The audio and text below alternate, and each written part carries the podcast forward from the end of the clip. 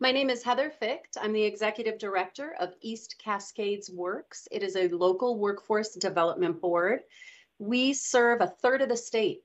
We are along the 97 corridor and we boast uh, frontier urban and rural areas in our workforce region. We have three community colleges, two universities, um, at least three federally recognized tribes, and dozens of nonprofits, economic development organizations, and hundreds of businesses to serve. And we local workforce boards really coordinate and oversee and invest in the public workforce system in Oregon, which is branded as WorkSource.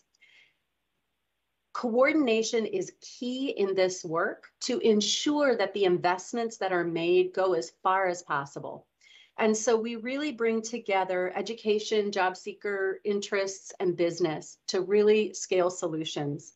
And local workforce boards, I'm also representing the Oregon Workforce Partnership today, which is all nine local workforce boards in Oregon. And we're very supportive of the investments within this package that um, support workforce development in the workforce development system. In the last dozen years in the state of Oregon, we've seen more than a 50% decrease from federal resources, which is predominantly what supports the public workforce system in Oregon. And it's devastating our ability to be able to actually serve Oregonians. We also have tried and true records. We are great stewards of public funds. We, we can use the existing infrastructure that we have, the data tracking, the documentation, and you can hold us accountable to these resources to get in the hands of Oregonians and Oregonians and businesses quickly. In fact, at the beginning of this recession, local workforce boards were able to deploy resources into the hands of business within 30 days of receiving them.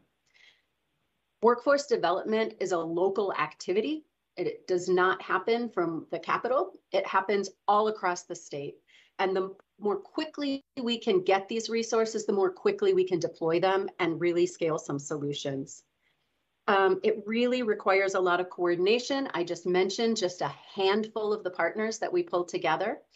And I also just wanted to offer that I'm happy to answer any questions that you might have about the local workforce board's role in this. Again, we're very supportive of the workforce um, components of this. We want to make sure that things are coordinated at a local level. That's where the rubber hits the road. Thank you for your time today.